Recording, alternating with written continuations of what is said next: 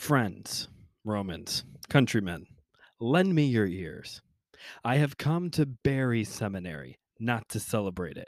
No, that'll be next week's episode. Welcome back to My Seminary Life. I'm your host, Brandon Knight. And next week is the two year anniversary special where we will be celebrating what's going on here on the show and seminary and blah, blah, blah. But for today's episode, we are burying school. We are burying, we are done this is the final paper. This is it. The last hurrah. But the show's not over. We're still going on after this. But we're done with the schooling part, folks. And today we are going to discuss my final paper How the Church Can Better Love the LGBTQ plus community. So let's get into another hot button issue. we're doing all right. You know, two episodes on COVID and a whole episode on social justice. And uh, so far, only that second episode on COVID got me rattled a little bit by comments. We'll see how we do on this one. I'm really surprised that I got through that social justice episode without any comments. If I don't get any comments within 24 hours, particularly if the reels going up, I'll be fine. And I'm okay with telling all of you that because usually people who come in to listen to the show are friends, not foes or supporters. But if this is the first time you've gotten into the show because you saw the the hashtag or the the title of today's episode uh, welcome typically here on the show i talk about the stuff that i'm studying as i finish my degree which is done now and it's a whole thing what's going to be happening next starting next month on the show. It's a whole thing. Come back next week. We'll talk more about it during the two year anniversary special. Got a whole new world, a whole new world, a whole new cinematic universe that we're heading into the independent study era where I'm picking topics. We're starting with Apologetics 101 because somehow I got through seminary without having to take an apologetics class. So let's just fix that right off the bat. Um, but today we are here to talk about the LGBTQ plus community and how the church needs to do better. We need to do better. So let's dive in. In my paper, the purpose of my paper, and I guess coincidentally, the purpose of this episode, is to explore the fact that unfortunately, and I, I do mean that sincerely, unfortunately, if you are someone who believes that homosexuality is a sin, as I do, that that means you cannot be LGBTQ plus affirming or an ally. However, there is still an avenue for love. Now, let me explain all that because that's a, as a, a, those are all very big claims to make right off the bat. So let's start with the ally and affirming aspect of this. Some people, I don't know if you have paid attention to the news, but some people really, some Christians really don't like people who are a part of the LGBTQ plus community.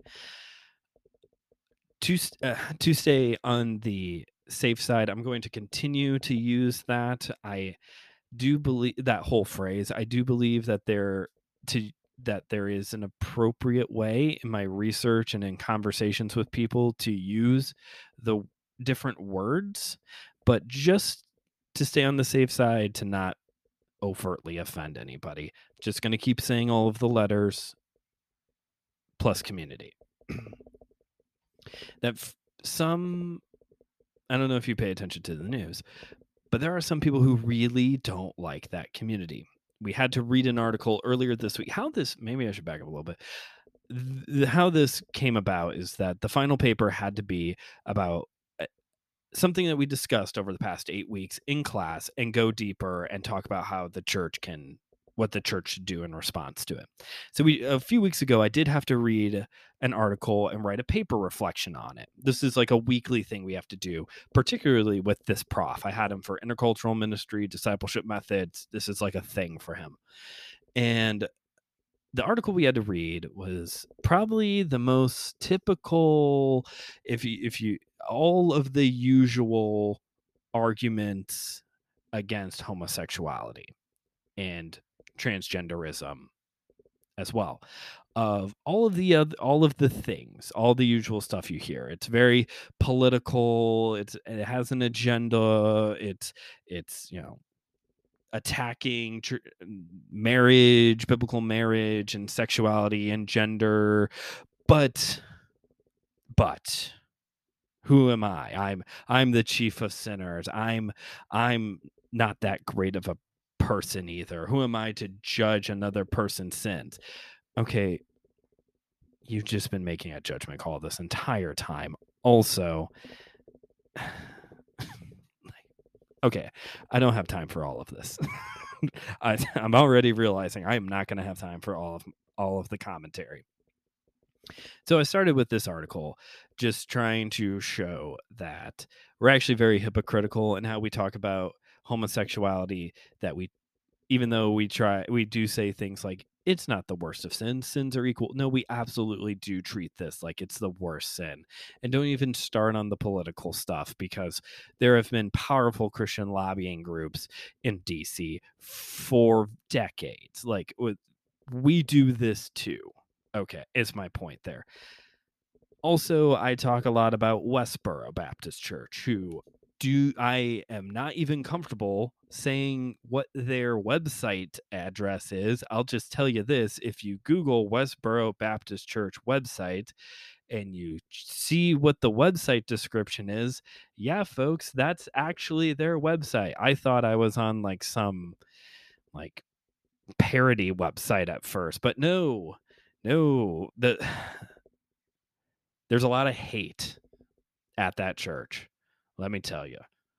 It was like a train wreck. It was like watching a car accident where you just can't turn away. I'm just like continuing to read and click, and oh, there's a lot of hate there. So I start with these two as an example of the very right conservative view on homosexuality that it is a black and white issue ultimately the punchline i'm trying to get to here is that it's a black and white issue repent. You're in sin, repent. So then I go to the opposite end. I start looking at Christians who do identify as part of the LGBTQ plus community and look at I know I said I'm, I'm being cautious with my words. This is a real website. I was looking at queer theology. That is a ministry, podcast, resources to help educate people pardon me who to help educate people on how homosexuality transgenderism is okay scripturally in their view. I found uh, so i was on their website looking at they have podcast there's a whole podcast there's you know articles there's classes you can take to learn about how this is not an issue in their view and I also came across a paper online about how those in the LGBTQ plus community, also this paper was written by a Christian, uh, need to adopt liberation theology in order to not be oppressed anymore and to find their place within Christianity again. So you have these two polar opposites, right? You have the very right repent and the very left it's okay. What's interesting though is that when you boil both arguments down, both people are saying to each other, you are interpreting scripture wrong. You are in the wrong. You need to change. So the point I was making in bringing both of these more polar opposite um, examples up is that you cannot find the place to be affirming, to be an ally, if you're if you say it is a sin, because neither one side is willing to accept that. neither side is willing to accept that it is a ma- it's an external issue you are the problem either side. It's you. You are the problem. You are interpreting scripture wrong.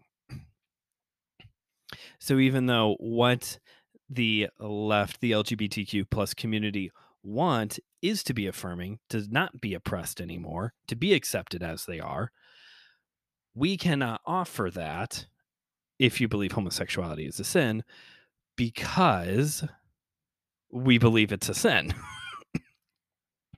we can't be completely affirming and an ally towards someone that we disagree with. That being said, looking at other various articles written by people who continue to say that homosexuality, transgenderism is a sin, one thing that they bring up is that directed towards the people who are saying it's a sin, get over it and love them. That's a paraphrase for sure. Uh, it is much gentler than that, but that is the general tone of you can still disagree with this person, but you still need to love them. Now, I do argue in the paper and on here that depending on the person who is a part of the community, they may not see it as loving to not affirm them for their way of life. Still. Okay.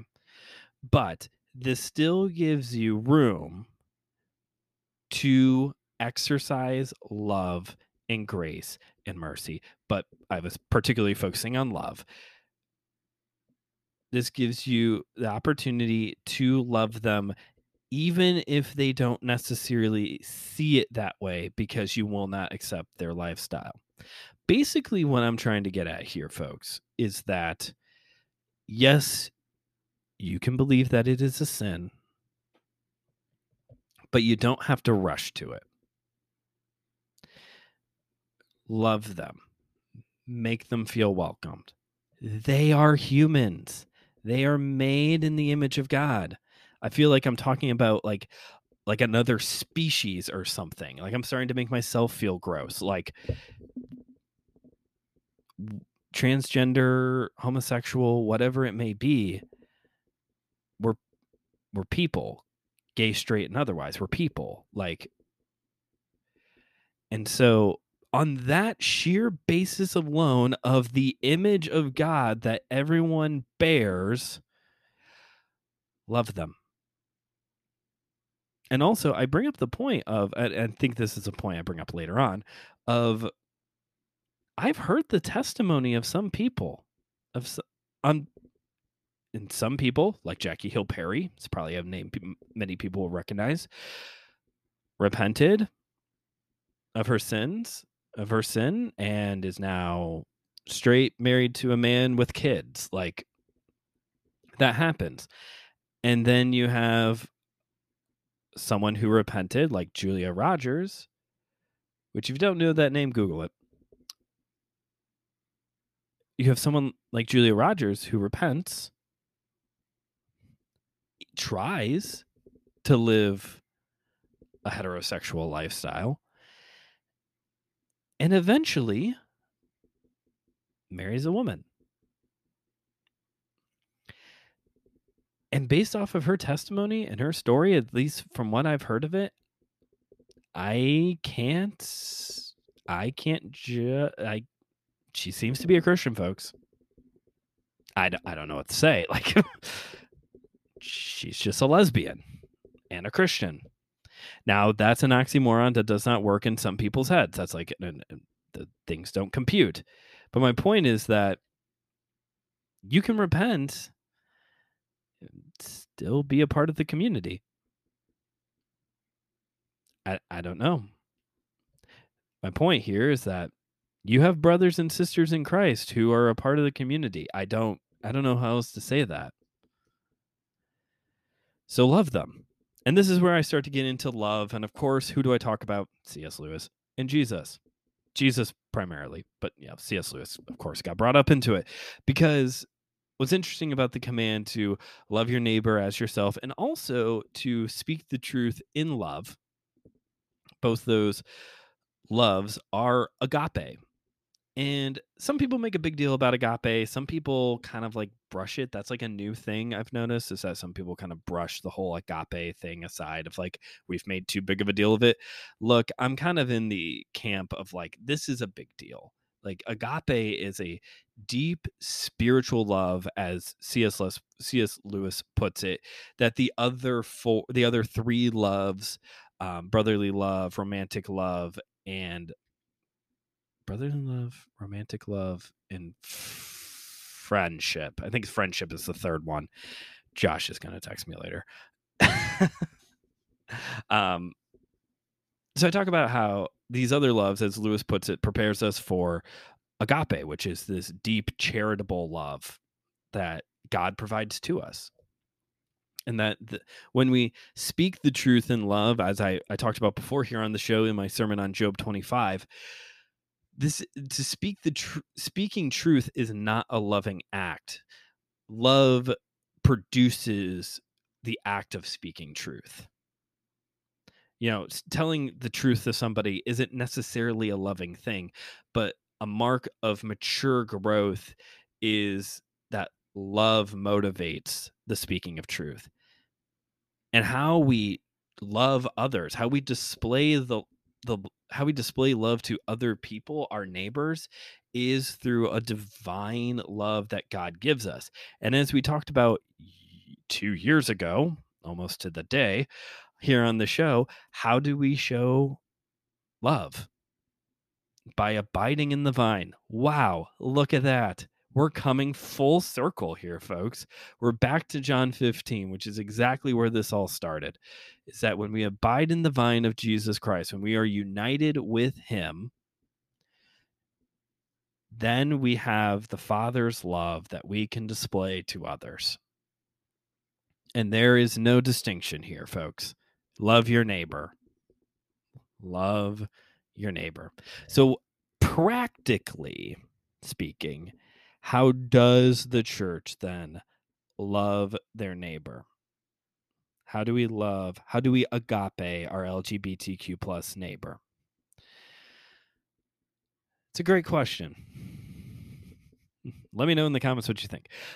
Um, this is uh, it's still a work in progress in my mind like how do we how do we actually do this you know how do we actually communicate that we love a group of people that for some people are just outright screaming that they hate them and are, they're glad that they die. But also, we can't go as far as to say, I affirm your lifestyle. And part of it, I think, for you ministry leaders out there who are genuinely thinking about this, I think part of it is, you know, just treating them like a human, like they are already. I put in the paper and I'm just going to set this down and walk away. Maybe it is time for the church, generally speaking, the church to be a positive influence during Pride Month. What does it look like in your context for a church, for your church during Pride Month? What does it look like? Is there a possibility that your church could offer during Pride Parade season, June.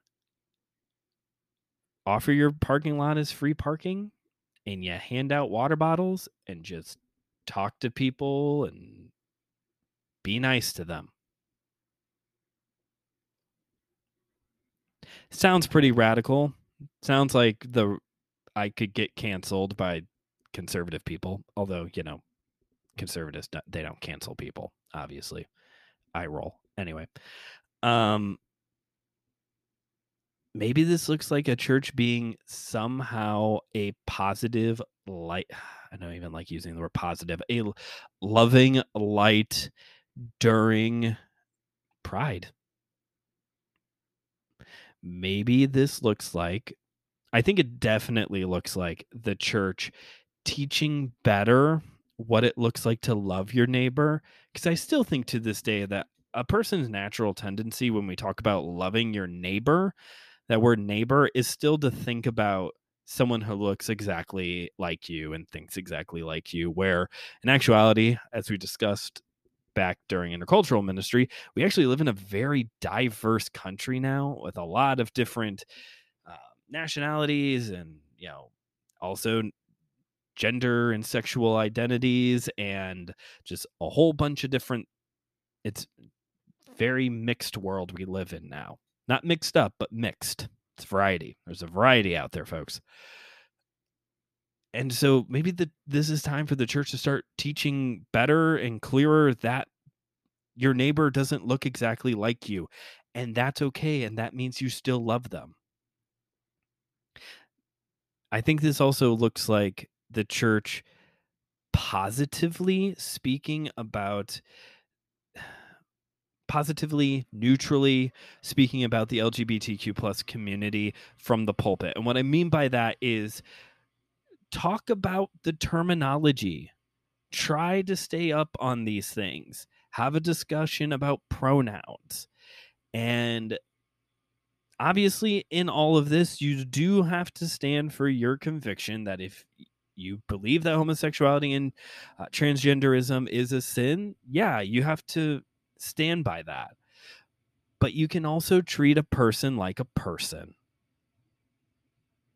and the church just needs to do a better job of i think talking about that of addressing that. And maybe I know that I, am hesitant to say this one because I know that the church is supposed to be a vehicle for, um, I know the church is supposed to be a place where theology is taught and the word of God is taught and protected also. But I also think there comes a point where, yeah, but you're you might be being overly protective is what i'm getting at of maybe there is still a place to talk about certain theologies certain beliefs that we don't agree with just so that way people are better educated of what those things look like what those thoughts and are. So maybe this looks like bringing in somebody for a special sunday night service. Nobody does that anymore but why not? To talk about liberation theology or um, as i mentioned earlier, the more uh, left LGBTQ plus community theology on this, just so we can better understand and hear it from that person's mouth. Love agape your LGBTQ plus neighbor. When you are thinking about your neighbor, who comes to mind? And when you think of that person. I challenge you to realize that they are probably more diverse than that. I don't know. Maybe, maybe you are, you know, maybe you've got it. I hope you do. But I think this, we are in a pivotal time where the church should continue to stand for its convictions. Yes, yes, yes. But also realize that also realize that having a very firm stance may be doing more damage than it's really worth. I condemn Westboro Baptist Church for being very hateful, and they need to repent. Thanks for listening to today's episode if you for some reason liked it, uh, please consider leaving a rating and a review wherever you get your podcasts. Hey, if you're looking for a podcast home, might I recommend Spotify? Follow the show over there, folks. And if you want to rip me apart, you can always reach the show at email seminarylife at gmail.com. Again, that's email seminarylife at gmail.com if you want to rip me apart, folks. You can also go into the description of this episode to find links to the MSL website, shop, and also the GoFundMe, which, as I said yesterday on Fish Fridays, it's fully funded. Yeah, I'm going to be at the Every Tribe, Denomination, and Tongue Convention this May in Chapel Hill, North Carolina.